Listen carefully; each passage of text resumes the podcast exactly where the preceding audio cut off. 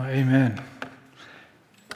Want to go someplace with you uh, today that Zephaniah wants to take us. So find your way to Zephaniah chapter 3. Uh, and I think to get there, I want to start with a philosophical question. Okay, this is something to ponder. Please don't shout out your answers. Just think about it, okay? Rhetorical question. That's what I mean. Um, what is more important? What we are saved from or what we are saved for? What's more important, what we're saved from or what we're saved for? When we think about Christ, uh, when we think about Jesus' death on the cross and the work that he did there, was that work primarily about saving us from sin and death, or was that work primarily about ushering in for us new life with God? What do you think? Don't answer out loud. Maybe another way to frame it is this uh, Do people need to be convinced that they are sinners bound for hell in need of a Savior? Or do they need to be convinced that God wants to walk with them and give them new purpose? Which is more important? Now, I know what we're all saying uh, because none of us like to be trapped, and this feels like the sort of thing a preacher would do is trap you with a question like this. Uh, and I'm sure that you're all thinking the same thing, Jonathan, stupid question, because of course both are important. You cannot pick just one. And you're correct on some level. That is absolutely true. Both are important, and we shouldn't just pick one, right? We should embrace the incredible atoning work of Jesus Christ saving us from sin, uh, freeing us from death. We absolutely should focus on that. And of course, we also should focus on the kingdom of God that is advancing all around us and this God who indwells us with this desire to walk in intimacy and transform us into who we were created to be. Of course, both are important. What I want to suggest to us, though, is that most spiritual traditions and most people are going to gravitate towards one or the other of those. And you may have been raised in a spiritual tradition where being saved from sin was the focus. Or you may have been raised in a spiritual tradition where doing things for the kingdom of God was the focus because we naturally gravitate. And I think most people have a bias as to which they like more and which they tend to focus on. To illustrate, if you've listened to me preach for a while, let's use me as an example. This is dangerous. What do you think my bias is to focus on what we've been saved from or what we've been saved for? That was pretty quick. I feel so known by all of you. Thank you. Um, I don't think anyone says, said from. Did anyone say from? Nobody's, okay. It is obviously what we are saved for. That is what my mind is naturally, my heart is naturally drawn towards. So when we talk about like, hey, let's we need to follow Jesus, my go-to words are going to be stuff like Jesus inviting us into the adventure, the opportunity, the purpose of God's kingdom, because that is my natural bias. And I try to be balanced, but I'm always more excited about the opportunity of walking with God and participating in his kingdom than I am about the problem of sin right? Just that, that's naturally how I'm oriented. Now, obviously, both are important, like I said. I'm just saying I have a bias, in what I suspect is everybody does. Everybody has some sort of bias on this. Some people are going to be drawn to what we've been saved from, and that's going to be what their heart is naturally more attached to. Others are going to be drawn to what we're saved for, and that's what their heart is more naturally attached to. That is why, incidentally, we need each other. One of these should not win in the community of God, right? We need both, right? So, whatever your bias, we need to find a way to bring in the other side so that we can have a little bit truer picture of God's purpose in our life.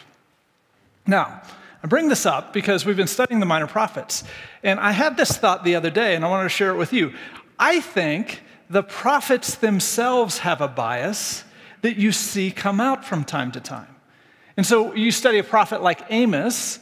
Amos is deeply focused on what we need to be saved from. It's a little harsh at times, but that is where his heart and his mind goes is look at all these things that you're doing that you need to be saved from, right? You look at a prophet like Micah, might be the other end of the spectrum. Micah is casting this vision about what it means to be the people of God and trying to get us inspired to step into life with God.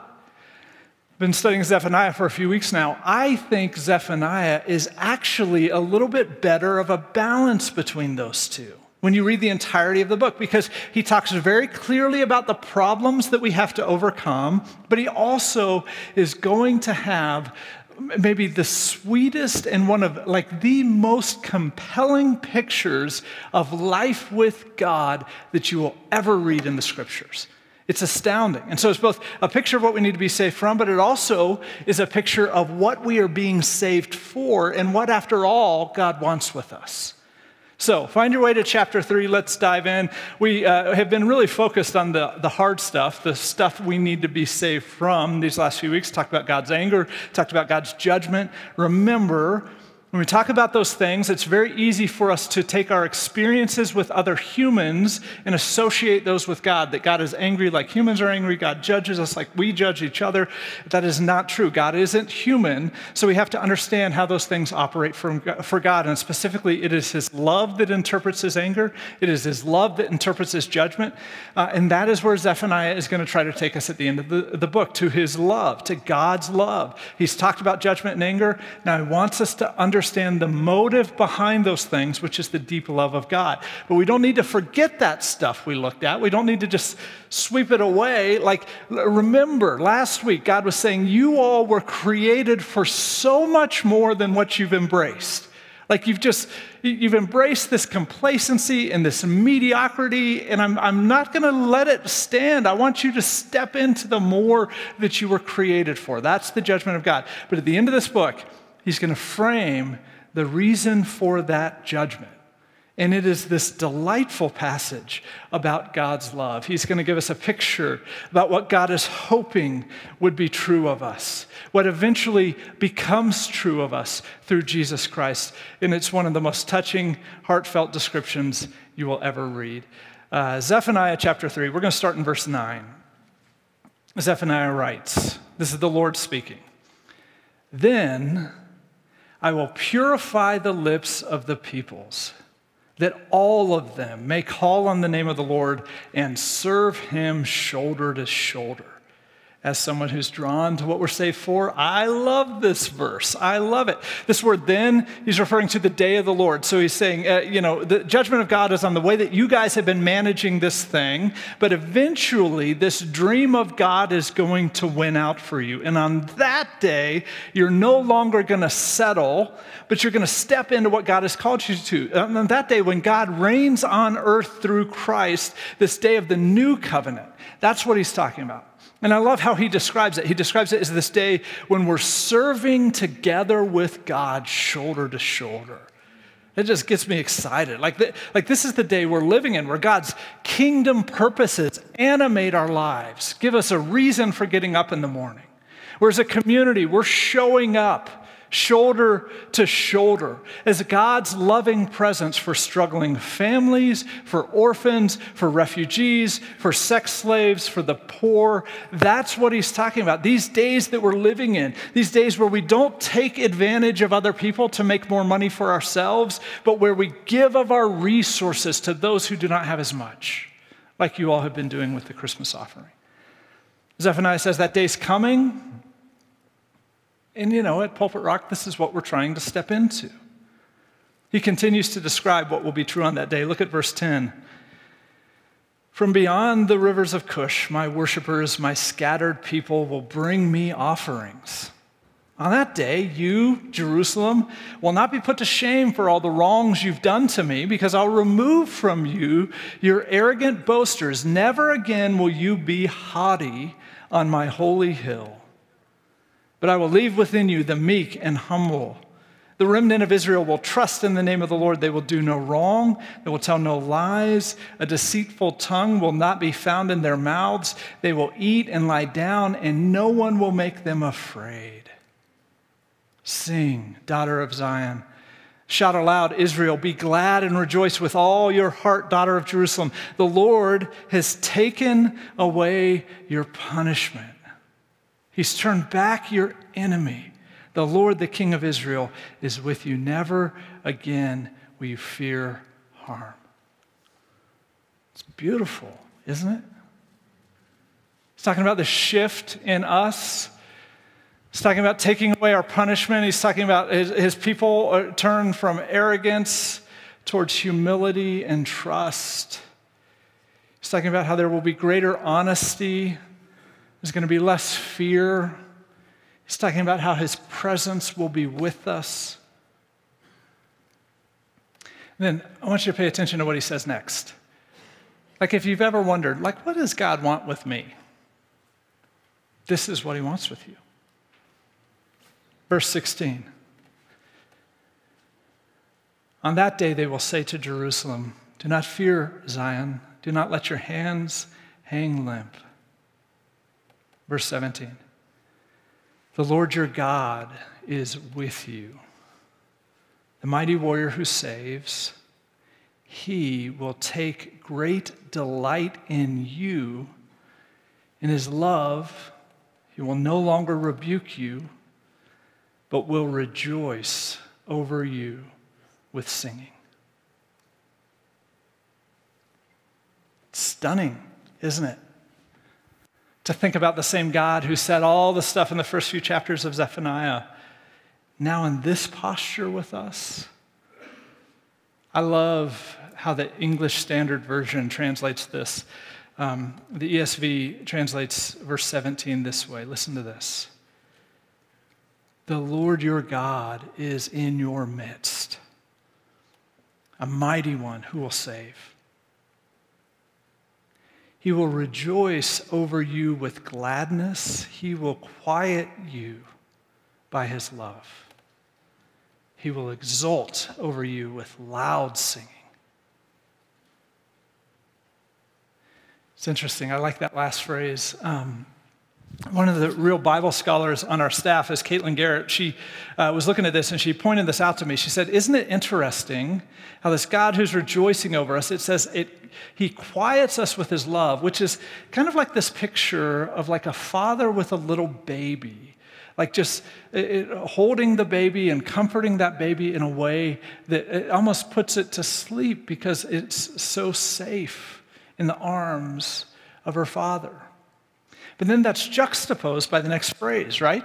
Where after we become quiet in his love, he exults over us with loud singing. And this contrast, Caitlin pointed out, between our quietness and his loud singing, like it almost, it makes his love almost like palpable, like startling to us. What a stunning picture of how God feels about you about me, about us. Let me ask you this what does that picture do to your heart? Does it do anything to your heart? This idea that God, the mighty warrior who fights for us, who saves us, and it is not a God who reluctantly saves us. That is not his attitude at all. It is a God who saves because it is in his very nature to do so. He is a mighty warrior. That is what he does as he saves, and he has saved you. And when he looks at the people, when he looks at us, the people that he has saved, he rejoices over us. This is true of our God. There is no heartache in him about the sacrifices that he has had to make. None, because that's what he does. There's just delight and gladness at the object of who he has saved. And he's loving us in this way that brings quietness and peace of soul to us, where all of our striving, all of our angst is stilled by the presence of this love. And then, in that quiet moment, he starts singing over us. Like, and not just like humming, but like singing loudly about the love that he has for us. And I want you to notice, he is not singing with us. As Caitlin pointed out, he's purposefully brought you and I to this point of quietness where we're saying nothing, we're totally silent, so that we could hear this loud song from Him about how He loves us This is a solo, right? Not a sing along. What do you think his voice sounds like? What do you think the lyrics of that song are? What does this picture do to your heart?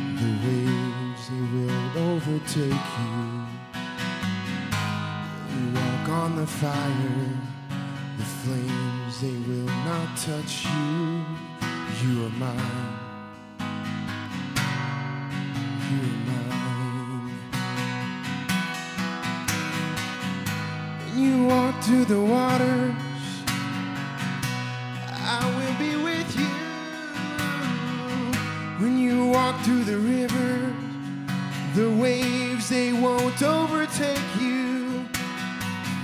When you walk on the fire, the flames, they will not touch you. You are mine. Oh, you are mine. When you walk through the waters, I will be with you. When you walk through the river, the waves won't overtake you.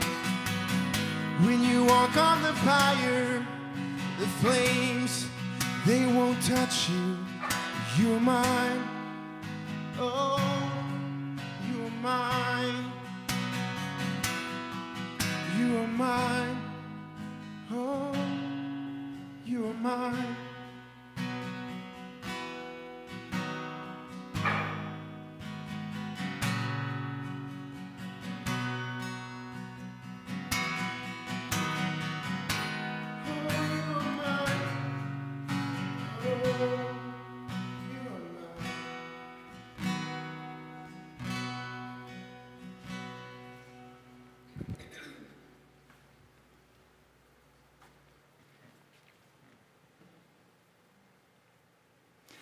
My boys were younger, I have three boys, when they were younger, uh, we, my wife and I had a routine that we would do every night. After they got in bed, uh, Becky would take a turn, then I would take a turn. I would go into their room. Uh, she would go into the room. We would each pray for them, and then we each had a song that we would sing to them.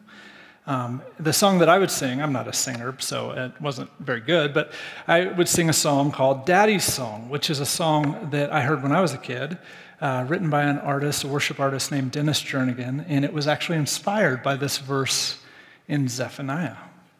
Uh, so every night, go and pray for each of the boys, and then I would sing that song to them. One night, uh, when Grant was about, gosh, he meant four, five, I can picture him, but I'm not, you know, don't totally remember how old he was, but he was about that age. Um, I went in, did the normal routine, prayed for him, told him I loved him, sang this song, which is about a father's love for his son. And when I was done, uh, Grant looked up at me, and I could tell while I was singing that he was thinking about something. Um, and he was always, he still is a very thoughtful guy. Um, so I could tell there was something on his mind. And I was sitting on his bed uh, with my arm out there like this, and he reaches over and he pats me on the arm. He looks up at me and he goes, Dad, you don't have to sing to me every night. uh, that's what he said. That was the moment that I realized he might be getting too old to have his dear old dad singing songs to him at night. You know what's fascinating about children to me is like they grow and they develop, and there comes a point in their development where appropriately they stop needing their parents, right? Certainly in the ways that they used to. And that's totally natural. That is totally normal. It is what needs to happen for them to become functioning adults. And as a parent, it is sometimes deeply heartbreaking and feels horrible. But of course, we have to realize it's part of the process, right? Kids have to differentiate from their parents and become their own person as an adult. And eventually, if that happens in healthy ways, then parents and children can reconnect, not as parent and child, but as two adults who love each other and don't have an unhealthy dependence upon one another, right? So all this is kind of going through my mind um, while I'm sitting there on the bed uh, with Grant, and I'm thinking to myself, this is growth. Grant is telling me he needs less from me. That is positive, right? It's positive for our kids to grow and to need less from us as parents. But I'm also thinking, like, I don't want to cry. Uh, those days go so fast, don't they? If you're a parent, you know. Those days go so fast. Those days where your child will let you really hold them and quiet them with your love, uh, where they need that from you, I, those days, it's just, it is like over before you know it. Um, and that was the day that I knew it, right? My son Grant is now a 17 year old man. He needs very different things from me. He does not need his dad to hold him and sing songs to him. I ask. He said, It's a hard pass, Dad. he needs different stuff. He needs me to listen to him, to notice him, to affirm how God made him, to give him freedom, to trust him with decisions. Because he's more adult than child, I need to treat him like an adult, and I would make him incredibly uncomfortable if I tried to treat him like a child and hold him and sing to him like I used to. I don't know if you feel this when you read the passage in Zephaniah. Um, I feel this. I, I love it, but it also makes me deeply uncomfortable. Does anyone else feel that? It kind of it infantilizes the people of God. If you're familiar with that word, it's like God is holding us and soothing us and singing over us like we're a baby or like a toddler at best. And part of me tries to take this verse in, but kind of wants to respond to God the way that Grant responded to me. I mean, I like, get hey, that's sweet, Lord, but I'm 45. I'm good. Now, you might not totally relate to those sorts of thoughts. You might have a different reaction, but I, I was thinking about this. Why, like, why would anybody struggle with such a delightful verse? This is just an observation, but I think it is universally true um, that's a bold statement. I think, I, like, I think this is true of all of us. It is difficult to let ourselves really surrender to the love that God has for us. I don't know, it just, it just is difficult to really take that in. And I wonder if that's why some of us are much more focused on what we have been saved from. We're much more focused on overcoming sin and becoming holy in our lives. And don't get me wrong, obedience and, and righteousness, like those are worthy things to pursue, but it's not the same as letting God love you, right? And I wonder if that's why some of us are much more focused on what we've been saved for. And we're all about the mission of God and the kingdom of God, and that excites us to have purpose and something to do. And don't get me wrong, serving God is incredibly important, but it's not the same as being loved by God. And here's a verse that really challenges us to not focus on what we've been saved from, and not focus on what we've been saved for, but to really focus on who is doing the saving and why he's saving us because he just really loves us. And maybe that should be the center of our spiritual life to just sit in his love. Let it come like a toddler, like an infant, to just receive the love He has for us for no other reason than He wants us to feel it. He's always wanted us to take it in, to know that it's true, to know this that the truest thing about us is that we are deeply loved by Him. More true than what we accomplish, more true than the sin, is that we are deeply loved by Him. And what we see here is that He is not singing over us because He wants us to stop sinning, nor is He singing over us because He wants us to do great things for His kingdom. Like, according to this verse, it seems like He's singing over us because He likes to. He's like that father on the side of the bed. He just likes it. He likes it when you sit in his arms and listen to the ways that he loves you. You know, to recognize this on some level, that's hard for all of us, isn't it? A fabulous author, David Benner, said something that has forever changed me on this. He says this It's not the fact of being loved unconditionally that is life changing. It is the risky experience of allowing myself to be loved unconditionally. That's what changes us. Because all of us are loved unconditionally, but not all of us allow that in in some way that transforms our heart from the inside out. That is what God is after with us, is that we would simply allow Him to love us. Benner uses a great parenting analogy. He says, Imagine there's a child who is loved unconditionally by his father. Now, we know that's impossible. No father loves their children unconditionally on this earth, but God does. So imagine on this earth, there's a father who loves his child unconditionally. But I also want you to imagine that the child is constantly, because of something inside of this child, desperately trying to earn the love of his father. Isn't it true that in that scenario, despite the fact that the child is loved unconditionally, he will never be able to know the unconditional love of his father because of his constant efforts to earn it. Because he's efforting so hard, it doesn't matter that his father does love him without conditioning, because when he works so hard for his father and then he experiences love from his father, he actually attaches it to his efforts. And it affirms the sick story inside of him. And the same thing is probably true when he fails his father.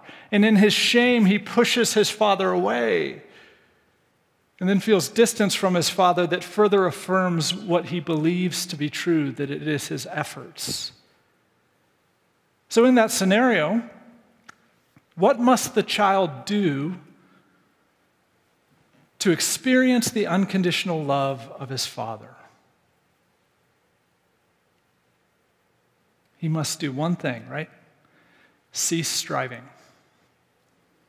He must do nothing for a change. He must rest. He must stop efforting and allow himself to take in the love that his father has for him without condition. Isn't this us on some level? Isn't this why I kind of want to pat God's arm and say, it's all right? This is our dilemma. You know, the journey of letting God love you is different for all of us. There's all sorts of things that He has to unmake in us so that we can finally take it in. But for each of us, this truth never goes away. It is not the fact, because it is a fact, that we are loved unconditionally that changes us. The question will always be will we settle enough to allow His love in? Will we cease striving? Will we cease efforting? And allow ourselves to take in this love. His love for you is real, it is perfect, it is without condition, it is unchanging. When the God who created you pictures your face, a smile comes to his face, is what Zephaniah is telling us. You make him want to sing is what Zephaniah is telling us. Let me ask you a personal question. How are you doing at allowing God to love you? How are you doing at allowing God to love you? Here's my application for today. How do we apply this verse? I would apply it this way Stop trying so hard. Stop trying so hard. It is the only way that you will really know that you're loved. Isn't that ironic? Stop trying so hard. I'd also apply it this way let yourself rest for a moment like a child in the arms of your father. I know you're not a child. And I also know, just like me, you never outgrow the need for that. I'd apply it this way allow yourself to listen to his song of love for us. This is not a song he sings to make you sin less. It's not why he's singing it. It's not a song that he sings to help you accomplish more for his kingdom. It's not why he sings it. He just he's singing it because he just wants to. And when you when he sings to you, don't be the kid who pats the arm of God and says, "This is all right." You know, I got to let me deal with this sin stuff. Let me accomplish more for you. Just stop and take it in. Allow God's love to be the center of your life. Don't make your spiritual life about your obedience, make it about His love for you. Don't make your spiritual life about your service, make it about His love for you. And when His love for you becomes the center of your spiritual life, all of that other stuff will follow. God is love, and what that means is that's where it all begins for us, His love. On some level, what it also means is that is where it ends long after we are gone with His love his unconditional love. It is the truest thing about us. How are you doing in allowing yourself to experience it? Here's what it is, and then we'll worship. The Lord God Almighty, God of all creation, He is with us. He is a mighty warrior who loves saving us. And when that mighty warrior God thinks of us, he knows it all, and he feels nothing but joy and gladness about us. He longs to hold us together in his loving embrace until we finally cease striving and efforting, until we are quiet and still at rest in his love, so that we can hear his song. We make him sing, not hum not sing under his breath, but his love for us makes him sing a loud and joyful song. And it is enough to just take it in. It is real, it is the realest thing about us. You are loved.